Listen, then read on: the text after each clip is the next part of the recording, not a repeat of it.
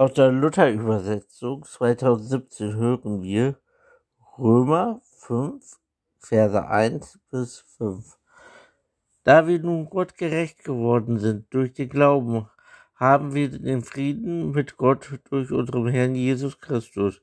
Durch ihn haben wir auch den Zugang im Glauben zu dieser Gnade, in der wir stehen und rühmen uns der Hoffnung auf die Herrlichkeit, die Gott gegeben wird. Nicht alleine aber das, sondern wir rühmen uns auch der Bedrängnisse, weil wir wissen, dass Bedrängnis Geduld bringt. Geduld aber Bewährung, aber Hoffnung. Hoffnung aber lässt nicht zu Schande werden. Denn die Liebe Gottes ist ausgegossen in unser Herz durch den Heiligen Geist, der uns gegeben ist. 1. Korinther 11, 22 bis 31 Habt ihr denn keine Häuser, um zu essen und zu trinken?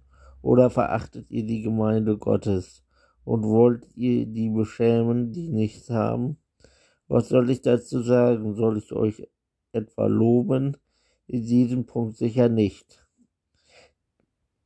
Denn ich habe es vom Herrn überliefert bekommen, was ich euch weitergegeben habe. In der Nacht, in der er verraten war, nahm der Herr Jesus das Brot, dankte und brach, und, brach es und sagte, das ist mein Leib für euch.